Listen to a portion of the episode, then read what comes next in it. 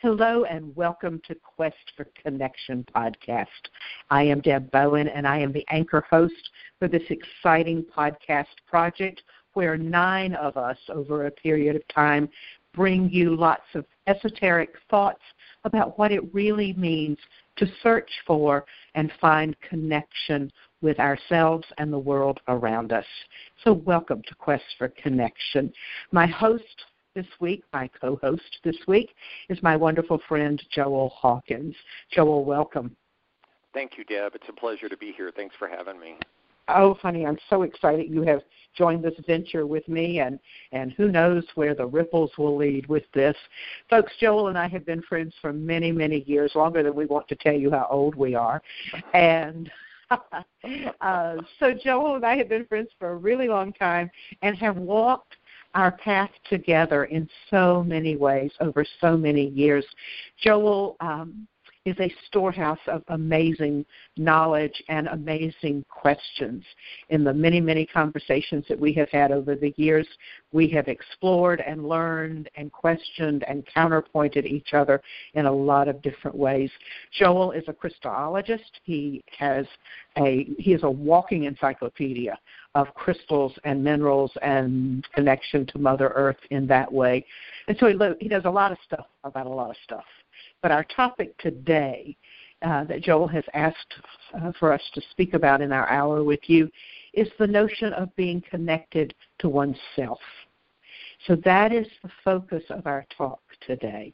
Joel, dear, where would you like to start? Deb, I think um, it might be fun to just start a little bit by differentiating um, between connection to self and sort of being in touch with oneself.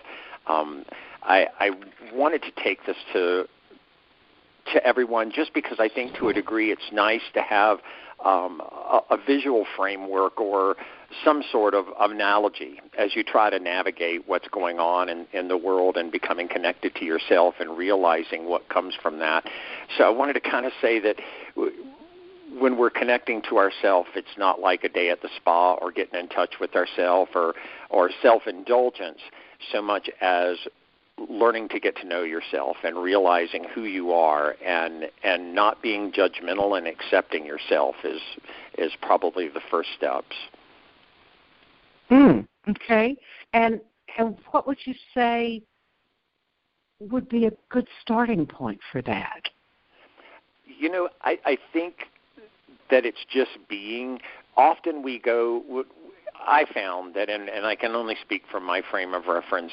Eh, you know, at a very early age, I knew there was more to life than than just what I was experiencing this physical plane. I got glimpses and and sort of shows, if you will, of what was beyond just this plane. And it it was one of those things where it took me a while. I, I had the confidence, even at an early age, to know that there was more than was being shared. And when I would share some of my early experiences, like with my parents and adults, you would get that pushback that it's just your imagination or um, it's a dream or something of that nature. And you I was, I guess, at that point lucky enough to retain the confidence to know that what I had experienced was something different and it's not what I was being told, and that it was okay to have that experience. And a lot of it is just eh, being you and, and accepting who you are, I think, to a degree, and being confident that that what you experienced was valid.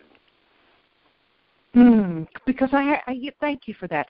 I bet you that many of the folks who listen to this podcast share that story that as small children they knew that there was more, that they had visitations and they had premonitions and they, they had all of that, all sorts of psychic experiences that, that they may not have even had words for, or if they tried to articulate what they had experienced to an adult, they were poo pooed in some way, as you have just said.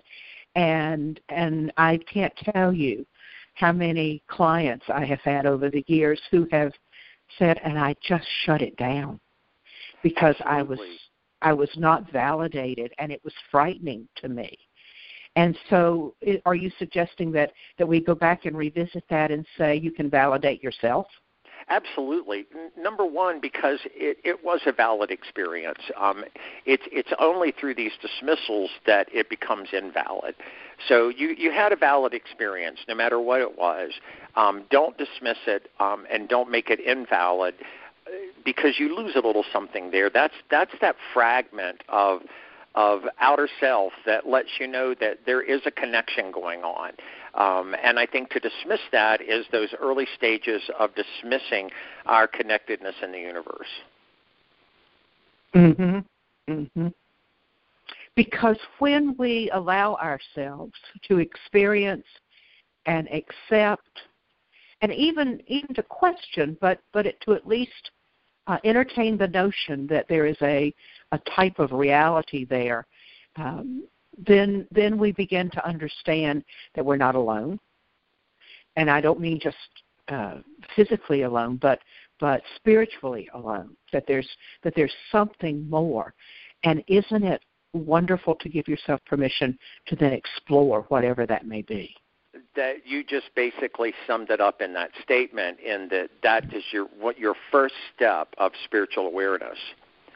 And even when it occurs at a very early age, um, and and to dismiss that would be terrible. But you just did a beautiful job of summing that up because that really is your first step. Um, when you, as a child, the, the, the what you may experience that defies the physical logic and foundations that you're subjected to from a teaching standpoint, what happens is you're dismissing part of that early validation and your early connectedness. Mhm. Mm-hmm. I'm thinking about those nights when I was a small child, and my main spirit guide, who's been with me all my life, would stand at the foot of the bed with his back to me. He didn't watch me, he stood with his back to me. And on the rare occasion when I could talk to him and ask him to turn around and face me, he would remind me that his job was during the night was to protect me and to guard me. And that's why he wasn't watching me, he was watching the world around me. And I accepted that as real. Oh, he, absolutely. Yeah, he was as real to me as you are. He still is. Um, and and I, when I would tell my mother about it, she would say, Oh well, that's nice, honey. And you know, we probably got a Cherokee princess in our background somewhere because you know we're Southerners, and all Southerners have Cherokee princesses in their oh, yeah. background. Please, folks, understand that I am saying that extremely tongue in cheek. Um, that I I know the reality of that, but um, but you know, she she never told me I didn't see him. She didn't say that, which I was guess I was really blessed about that. But uh, but it was not like something that was going to be important really in the everyday scheme of things in the way my mother saw the world you know?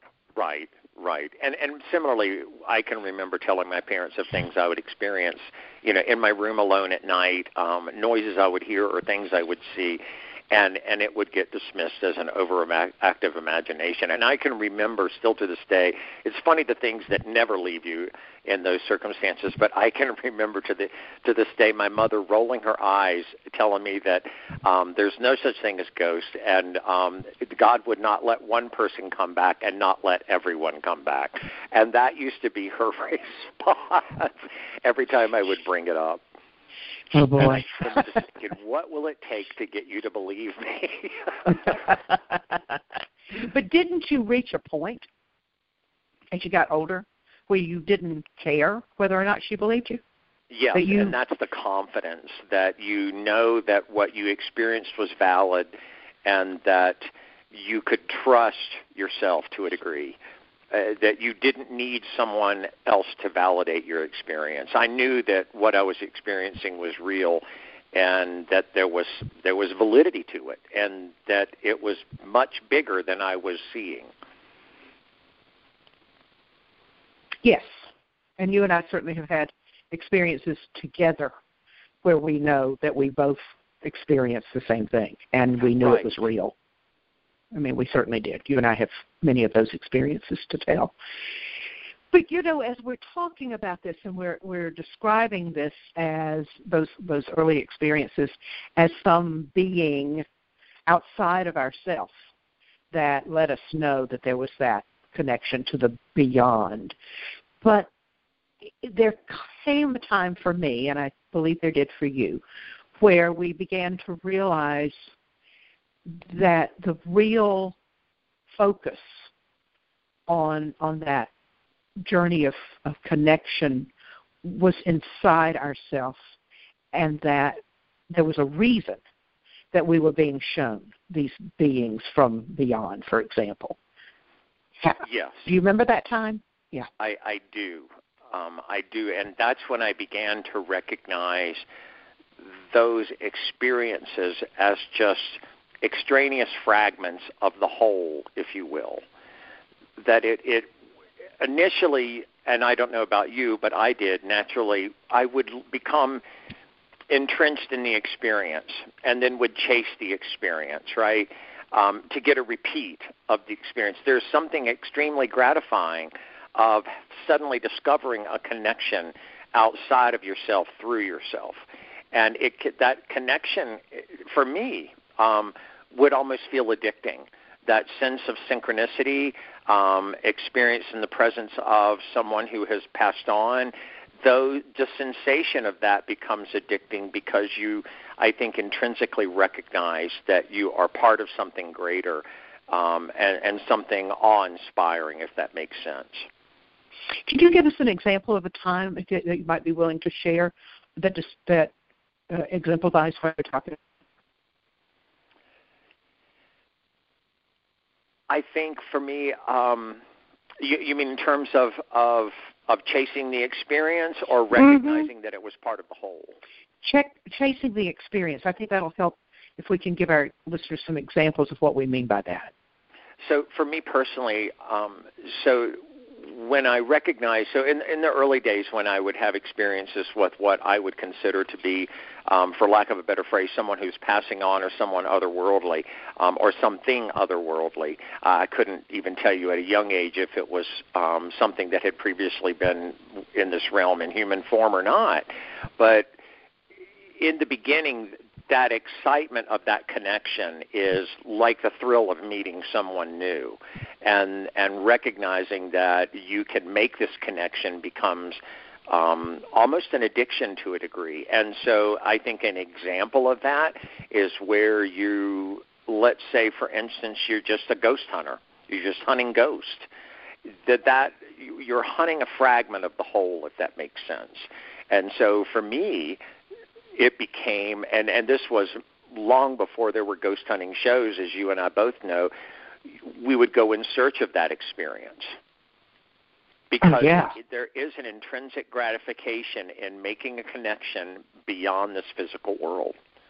And once you establish that connection um, with with a particular uh, being or entity, it, it feels good, um, and it it feels rewarding, and in an odd way, even though it's unfamiliar, it feels safe. It does. You know, as you're talking, I, I I'm going to tell a story on us. Um, do you remember the late afternoon, just at dusk, that you and I went for a drive through a local cemetery? okay. And uh, you know, here we are. It's spooky. It's just getting dark. You know, and Joel and I are in my car, and we're driving through the cemetery, just just not doing anything disrespectful. We're just driving very slowly through the cemetery, and the headlights in my car stop working. They just stop. Now, this was a long time ago, folks, before Joel and I had an understanding of the ways of, of um, entities from other realms working with electricity and electronics and whatnot. But anyway, the lights stopped working. So here we are trying to navigate our way through these winding little narrow lanes in the cemetery to find our way back out. And and we're both very aware that what has happened to my car is not normal. We know that it's not the car. We just know it. It's car. This car's never done it before. Why should it have done it now? Right? And the car's still so, running. And the car's running. We're driving. Nothing wrong with the car. The lights have just stopped. And we find our way to the gates. And we get outside the gates, and the lights come back on. Remember? I do, absolutely. of course we do. and we just and so we just stopped outside the gates and just looked at each other because we knew that something amazing had just happened to us. And we knew that we had connected to something outside of ourselves that we couldn't explain. Exactly. Joel and I have been many of those experiences, folks, but but that one we we knew we didn't have the words for it back then because folks this was a long time ago. But but we didn't have the language for it nor did we really under have the knowledge of the understanding that what we had experienced was um, an energy exchange, not just between us and some entity outside of us, but that um, electricity and the very car itself was a part of that exchange. And that was long before we learned that everything was energy. Absolutely. You know? But we knew that there was a mystical experience that had just happened to us that was a gateway for us to continue that exploration. And boy, we did. Remember our ghost hunting from that moment on revved way up. Remember? Oh, absolutely. And and you have to admit when you have those moments where you do make that connection uh, and have that experience in whatever capacity, it piques your interest. It feels familiar yet not. It it feels safe yet not because it's so unfamiliar, um, especially in early days, and you don't know what to make of it. And to a degree, because part of it you've been since educated um, under the physical sort of structure that we know from a science standpoint. Um, this is how everything works. And suddenly you've got something introduced into your world that doesn't fit into the way everything works. And when you go to report that to somebody, they tell you you're crazy or it's an act of imagination or you were just dreaming or you know like my mom um informed me that it couldn't be ghosts because god would let everybody come back um and you'd see them everywhere. And i can hear your mother saying that. Uh, exactly. I, I know. Uh and of course and even then and if, even if you listen to that your mom didn't have the language for earthbound folks as opposed to folks who had in fact crossed over and come back for a visit. Those are two entirely different entities and energies. Exactly, exactly. Yeah. Yeah. I know. But so it, it is all energy, um, and and that's you know what you begin. I think for me personally, what I began to learn is the more you begin to delve into it, and just working on self and becoming self aware, just that effort alone begins to raise your vibration. An example, just you and I having this conversation raises our vibration. The people that are listening to this conversation, it raises their vibration. Anytime you attempt to work on self and get to know self and just be, your vibration begins to raise and I think what happens is is the more you work on self, obviously the higher your vibration goes. Um, and and obviously there's times where things um, intercept and and slow us down or divert us off that path. But it's amazing how quickly you can reconnect each time. It's almost like riding a bicycle. The more you keep working on self and venturing inward to find your answers as opposed to reaching outward, it's amazing how familiar that ground back becomes on a regular basis. True. You know, as as you're talking about that, um, I often get the question from folks, "What do you mean vibration? What, what do you mean raise vibration?" And and and so I think that's a fundamental building block of our conversations in this podcast. I know that Dale and I will be talking about that more later when she and I talk about vibrating with water. Uh, when it's when Dale will be the co-host on the show, but um, but what do we what do we mean just with that word vibrate? And then what do we mean about raising that vibration? Can you can you give us a quantum physics lecture in you know five sentences or less? Well, I mean, you know, let's assume that we already at least all agree that everything is energy and everything has its own vibration. Right. But to a degree, in cases we have the ability, I mean, we're living energy. We have the ability to alter that vibration. And yet, things that enter our field can also alter that vibration. They can bring us down or they can bring us up. We can bring ourselves down or we can bring ourselves up. And I think a lot of that has to do, at least what I personally have experienced, is when you are working in harmony with the way the universe really should be. So when you take action, um, let's say that you do something as simple as demonstrate the act of love to someone else, you help someone, or you reach out to someone to do something. At that moment, your vibration is raised and so is theirs. If you choose not to act, let's say you ignore someone, your vibration just remains just where it is. It's just there. And so I think when you make active steps to do those things that – are in like with sort of universal love, um, all that is, that's how your vibration begins to raise and stay raised. And the more you work towards that, the higher your vibration goes. And as your vibration raises, it's you are then in that same vibratory realm of other people who are, you know, you're attracting like, in other words. Yes, and so when when if you think of us at vibrating at a certain, just as us going about our daily routine, you know, getting up in the morning, taking a shower, drinking coffee, eating breakfast, going to work, do, you know, stuff we do during right. the course of a day. Um, then, then generally speaking, we as living energy are vibrating in a certain range um, of hertz, right? Right, right. Okay. And so when I do uh, an act of kindness for somebody or look up at the sky and say, "Whoa, thank you for this day," then then there's a shift in my vibration that raises it higher. Exactly.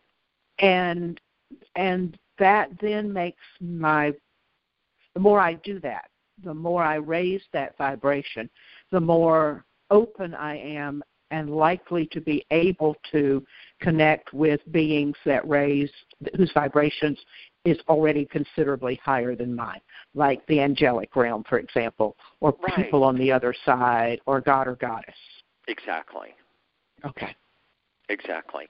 There's um, you know, there's that wonderful play and wonderful movie, Angels in America, um, and there's this there's this very poignant scene um, where Joe and Louie, uh, two, these two guys, key characters in the movie, are at the beach, and they're having a very intense conversation, and there is the expression.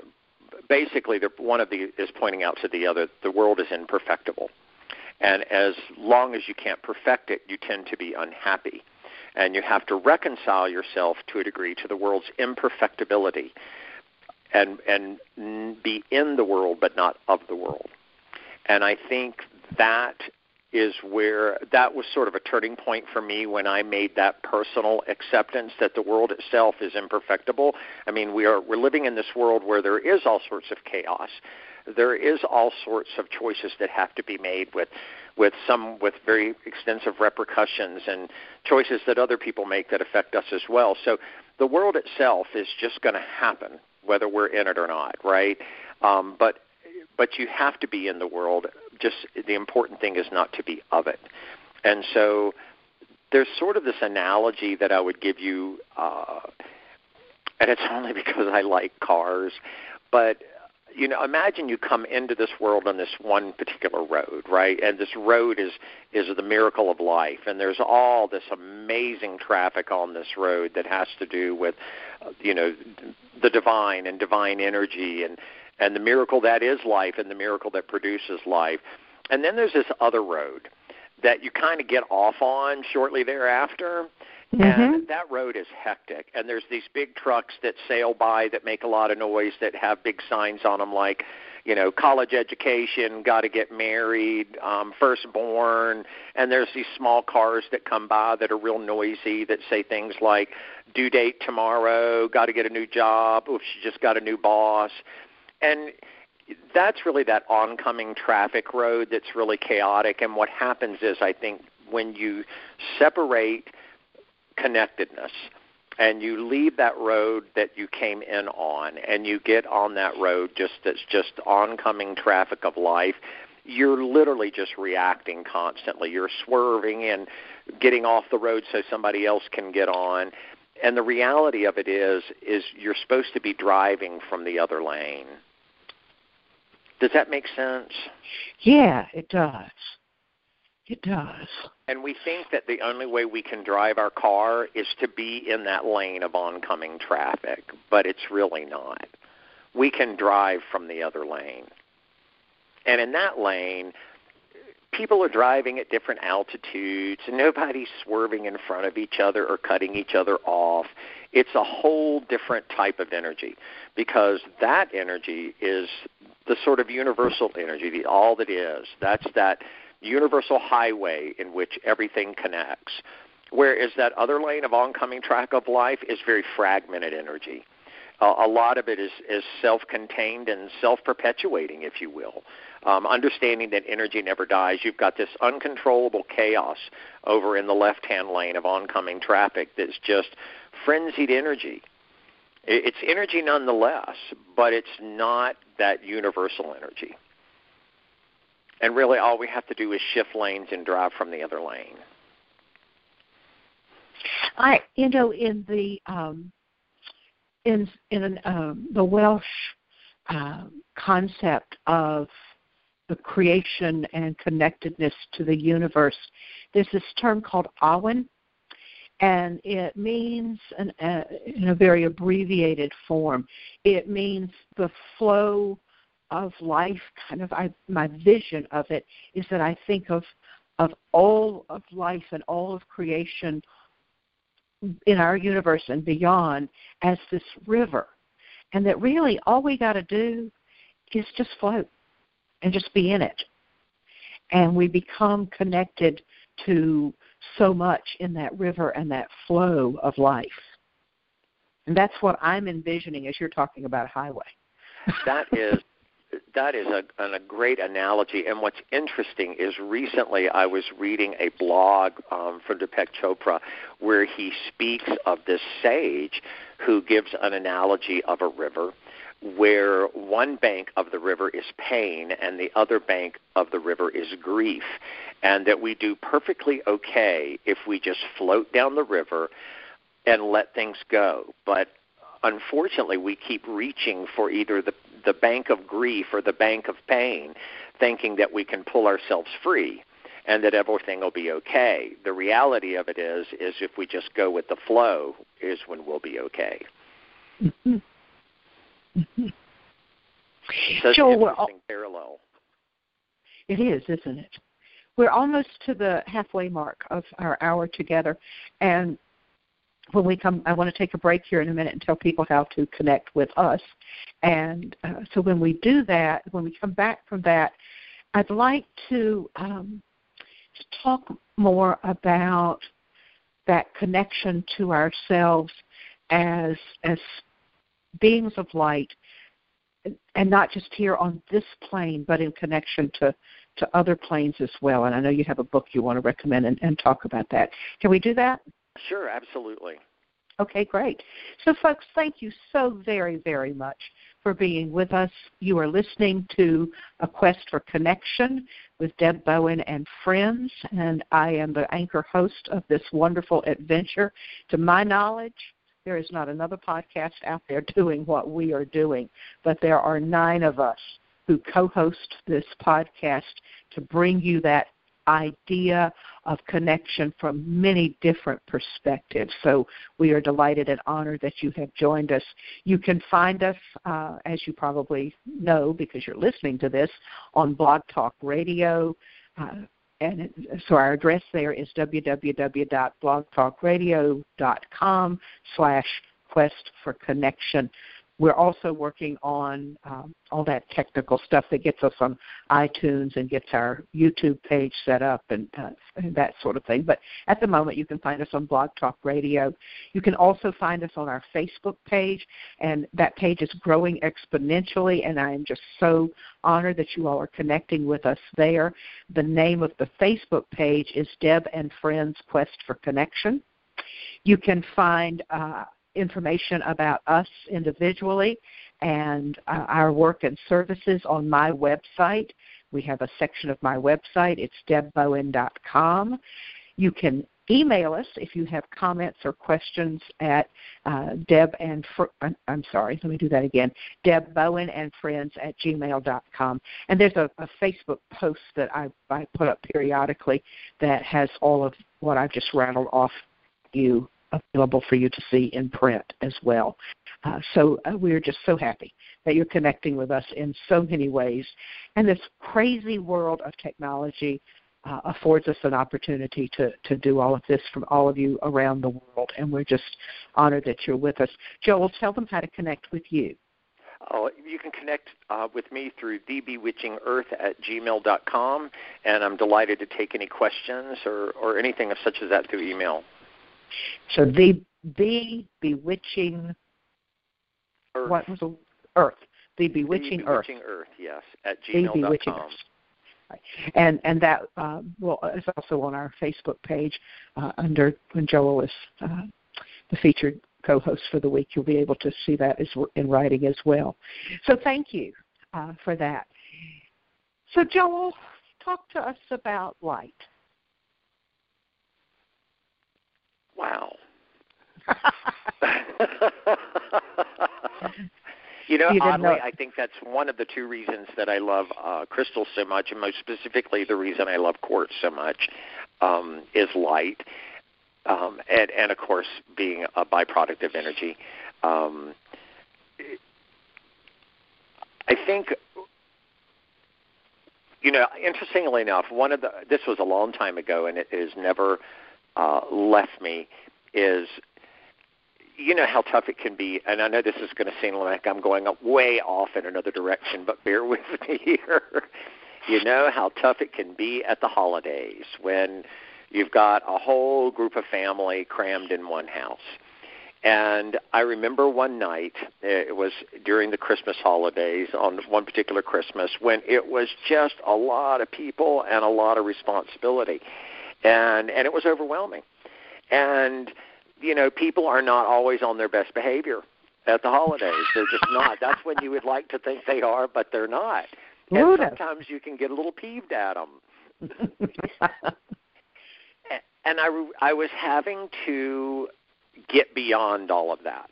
Um, obviously, you know, we love our families and and we we don't want to harbor any ill will, especially that time of year, and you don't want to lose patience with people. One of the ways I did that was to get back to the core of light. And the way I did it was I suddenly imagined this house that I was in that was in complete turmoil on this um, Christmas holiday evening um, with a lot of people riled up about a lot of different things. And I removed everything externally. I suddenly imagined that house with all of these people in it, but each person was only a beam of light. And in that beam of light, we all pretty much looked the same in my mind. There was no real difference. We were just a beam of light. Some of us were upstairs, some of us were downstairs. You really couldn't tell the difference between anyone. You suddenly couldn't get mad at anyone. You know, I there was I couldn't tell you know who was my mother and who was my brother. It was one of those things. There was just beams of light moving around the house of people doing what they were doing, and it was only when I bared everyone down to that beam of light that you suddenly realize how vulnerable everyone is. Um, how and how really how much alike we all are in that aspect. When you take away the facial features and the clothes and the mannerisms, and all you have is that beam of light, that's really at a core level who we all are. And the kind of nice thing about that is you begin to lose those things which you use to place judgment with. You know, have you ever just been irritated with someone you don't really know why, but just the sight of them irritates you? you get rid I of all. I confess I have. Yeah, right. yes. We're right. human. Well, you get rid of all that. and that became a way that I learned that not only in that meditation where I was trying to desynthesize myself from the fray of the holiday, that that was applicable in my day-to-day life too as well as myself is getting back to nothing but that core energy of light. That is absolutely wonderful. To, and it's a to, nice thing to try. It really is. And and so when you did that exercise, because uh, I I know what your family's house looks like during the holidays and all the various um, personalities that are there, and I'm trying to just envision all these little dancing, almost almost fairy lights. That's what I'm seeing as you're talking. Um, yes. Uh huh. And they're all beautiful and lovely and clear and all the same. So yeah, it wasn't no like difference. you could see different, you know, no colors of lights. It was just that that clear white light, right? Yes. I just love that, and you know, which is, a, and I don't want to derail your train here and where you're going, but but really, that's what orbs are, uh, because those because those round beams of light are the easiest way for us to become energy. Yes, it's in, so in a visible form. Yeah, it's an Yes. efficient way for visible being to to be there. Uh, so I think that's that's really cool. But if we could do that, and if you could take Joel's suggestion here and do that at work or in the grocery store or driving down the road when you've got road rage going on, then boy, things change, don't they? They do. You don't. Yeah. You just see that they're oper- You be. You develop a level of both sympathy and empathy that may not have existed before, because you strip away. You strip yourself down to the core, and you strip them down to the core, and really all you're looking at is that commonality that you're just being.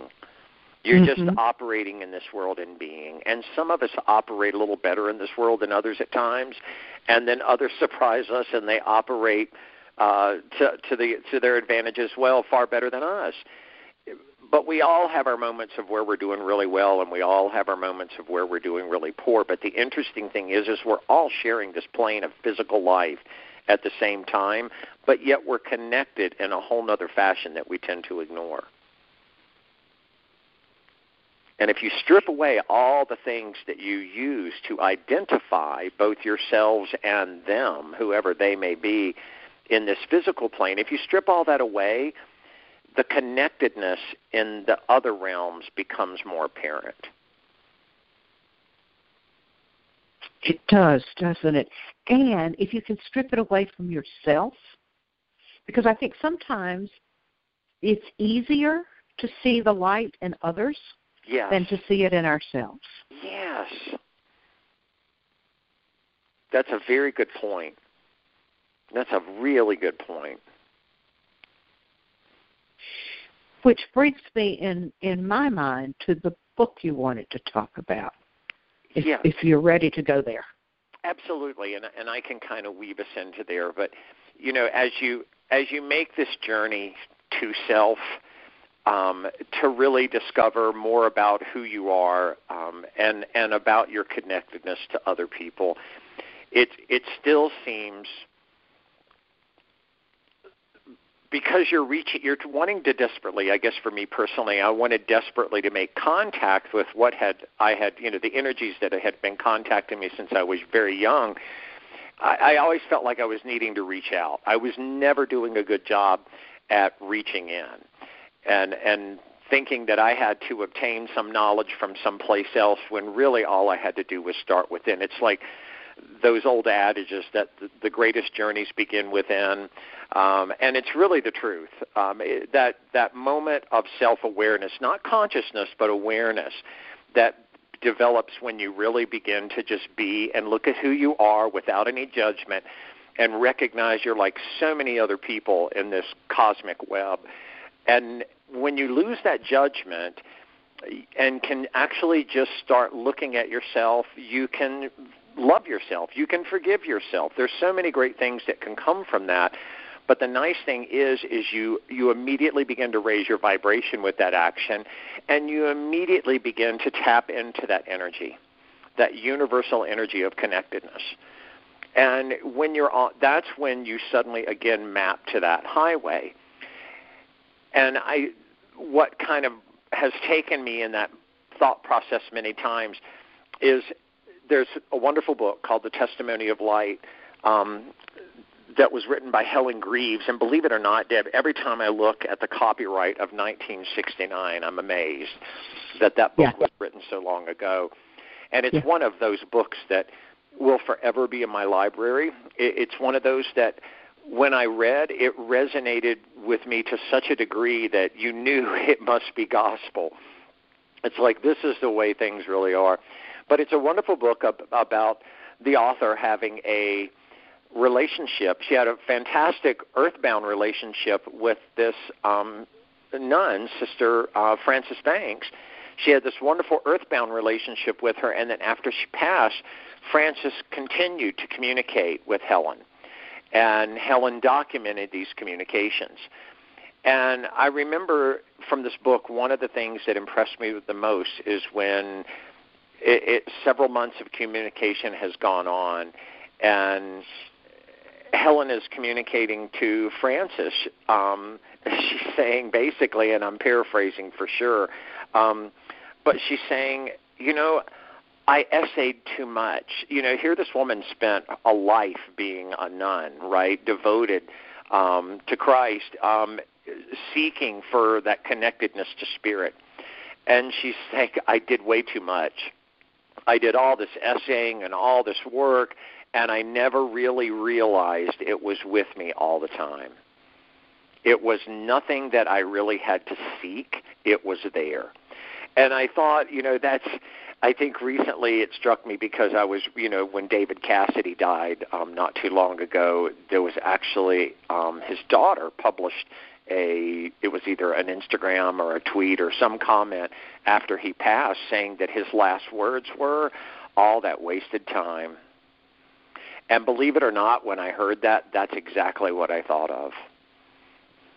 Mm is that recognition that sometimes we spend all this time and energy going off in what seems like a very difficult direction when in reality it's right here with us all the time.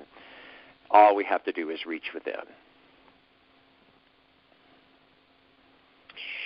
I, I love that book too, as you well know, and oh, yeah. um, and, and I love I love what you've just said, and and I I hope that um, David Cassidy's comment about all that wasted time was a, a gift to him about knowing that now he still had infinite time. Uh, and I put that word in quotes on the on the other side. You know, I there's a passage in um, there's several passages that are coming to mind as we're talking about this wonderful little book, and and one of them is Frances trying to describe what it's like to live on the other side in what in a light body and I, that's the phrase that I think is used used in that book. It's certainly used in many others. In a light body, so that there's not the trappings of of clothing and outer garments and and visuals, but that there's that energy form that she has become. And I think for many of us, that's really hard, partly because most of, of at least the people I know grew up with this image of life on the other side with the long flowing white robes and all that kind of stuff.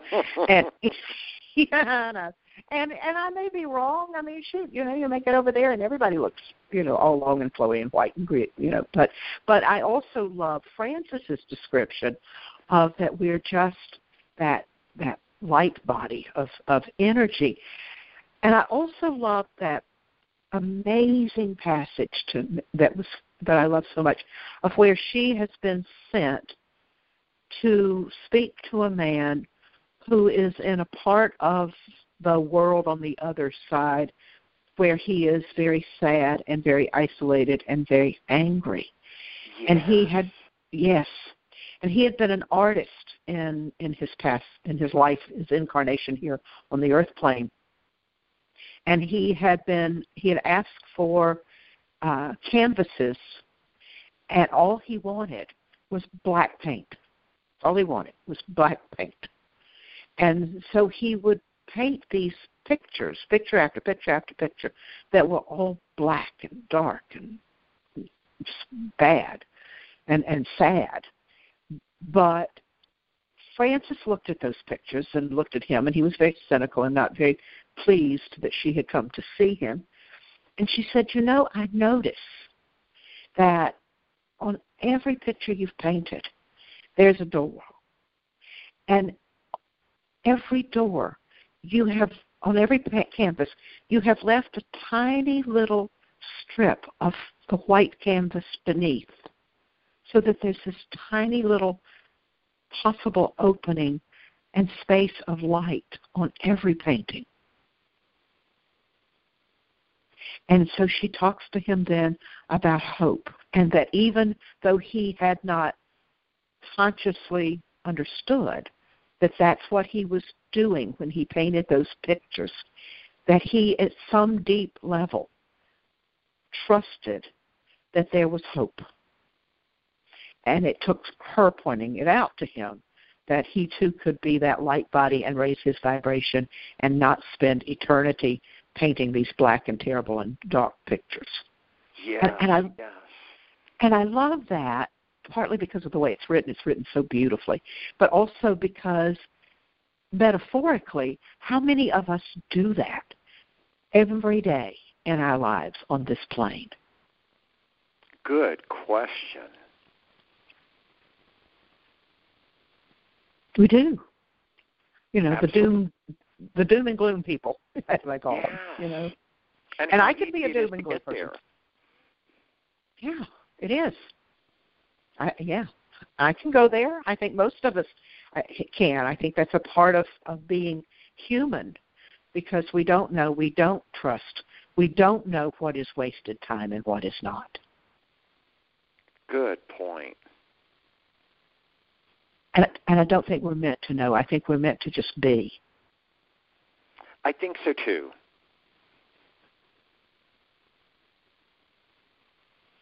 So so Joel, I know that that you, of course, one of your areas of deep knowledge is working with the mineral kingdom.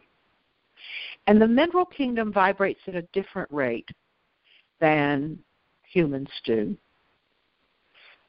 And and yet the energy of the stone people, as we like to call them, helps us to raise our vibration. How does that work?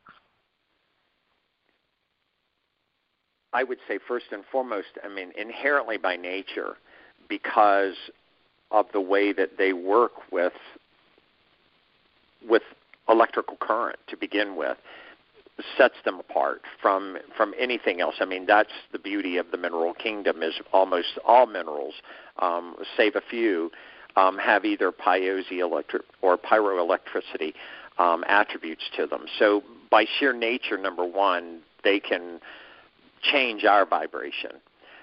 And then within each of them is their own unique vibration. Just like us. Just as we have a signature vibration, they have a signature vibration. However, they also have that ability to amplify vibration.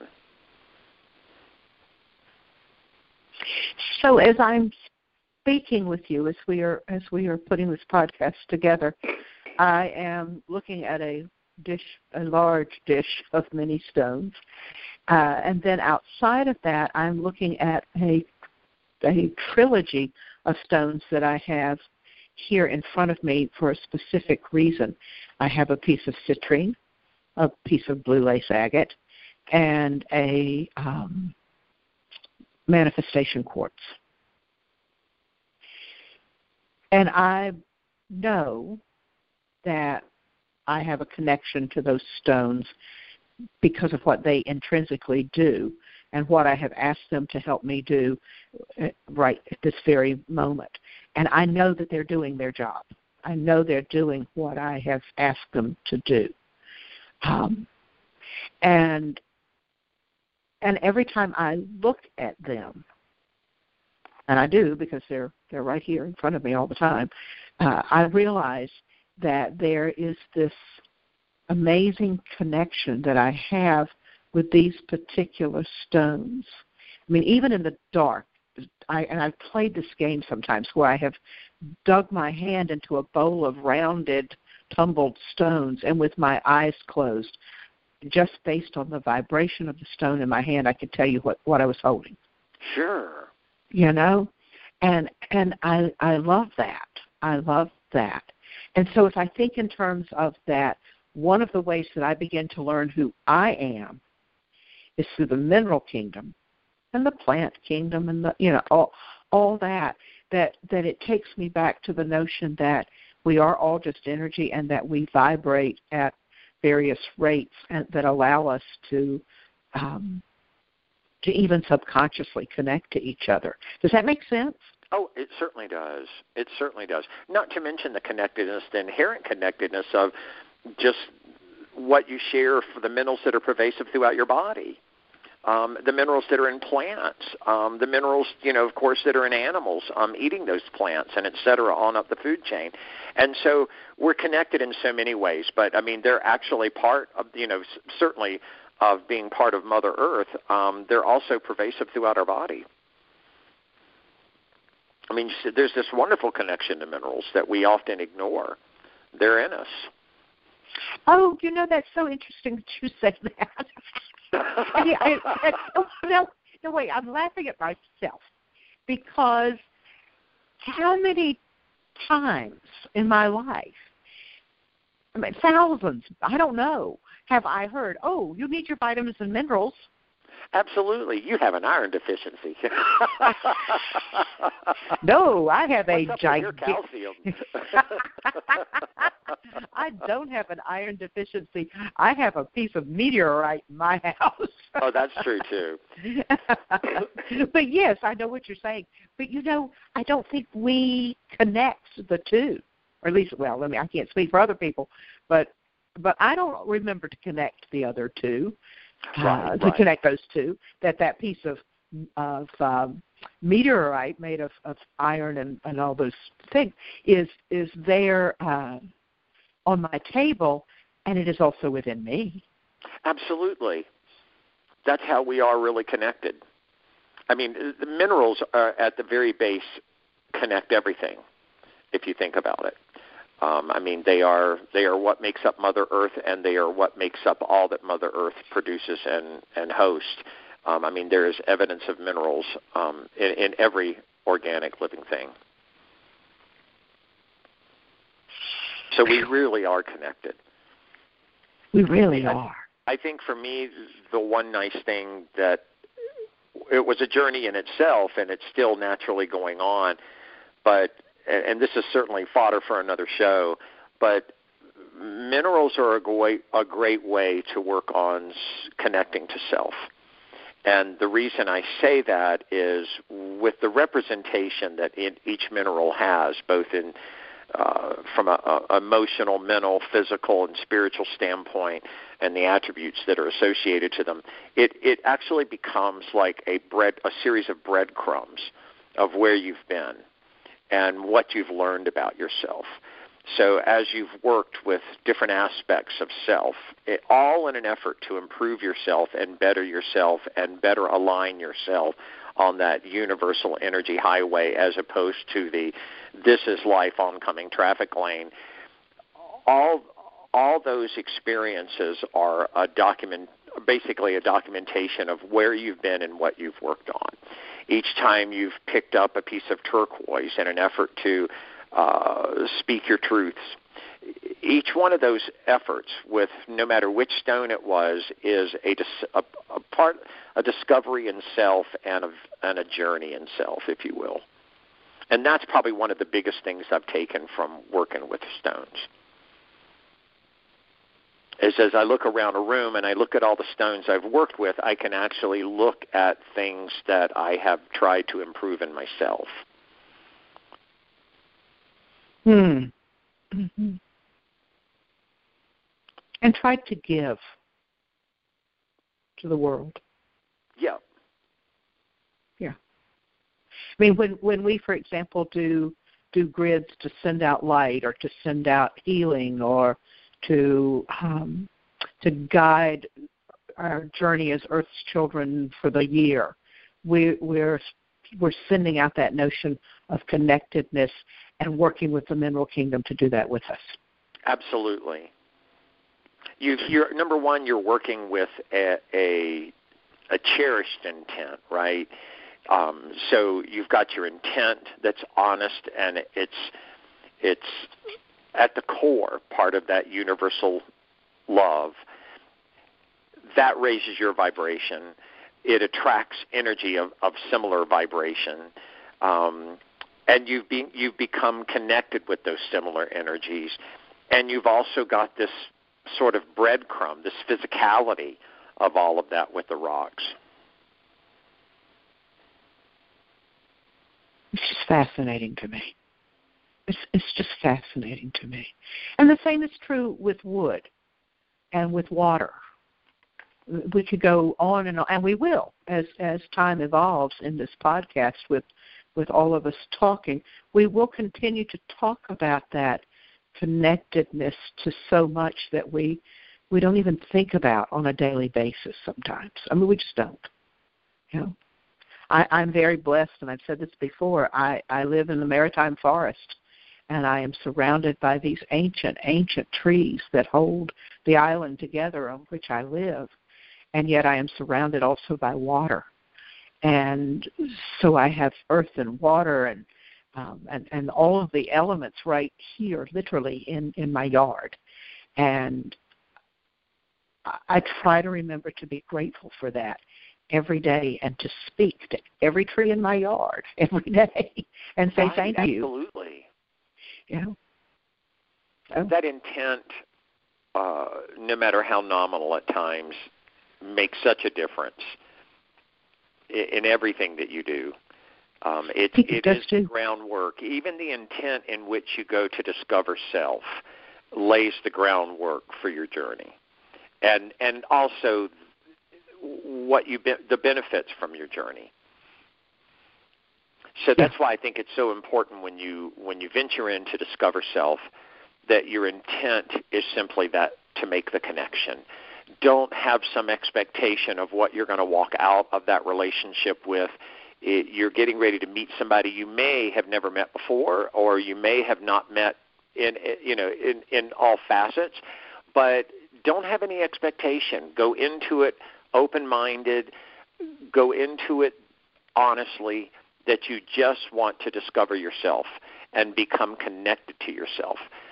And again, that element of self awareness then opens up you right onto that energy highway and you suddenly start experiencing these little synchronicities that you might have not have ever experienced before and they will become addicting but the longer you stay on that highway for any length of time you understand they're just that's just the smallest portion of these amazing things that can happen when you tap into that sort of natural energy flow. That's I love it. The smallest piece. I love it, Joel, and that certainly opens the door for us to continue this conversation uh, with so much more. We are uh, almost out of time. And so let me tell people how to connect with us again, please. And then uh, any last word from you as we have about a minute left. Folks, you can find Quest for Connection podcast at blogtalkradio.com slash Quest for Connection, on Facebook at Deb and Friends Quest for Connection, on my website, which is debbowen.com, and you can email us at debbowenandfriends at gmail.com. And you can see all of that detailed information on our Facebook page. If you want to connect with Joel, his email is thebewitchedearth at gmail.com.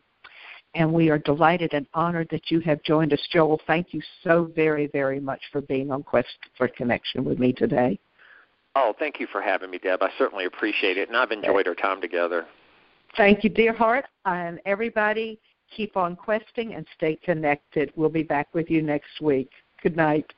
Good night.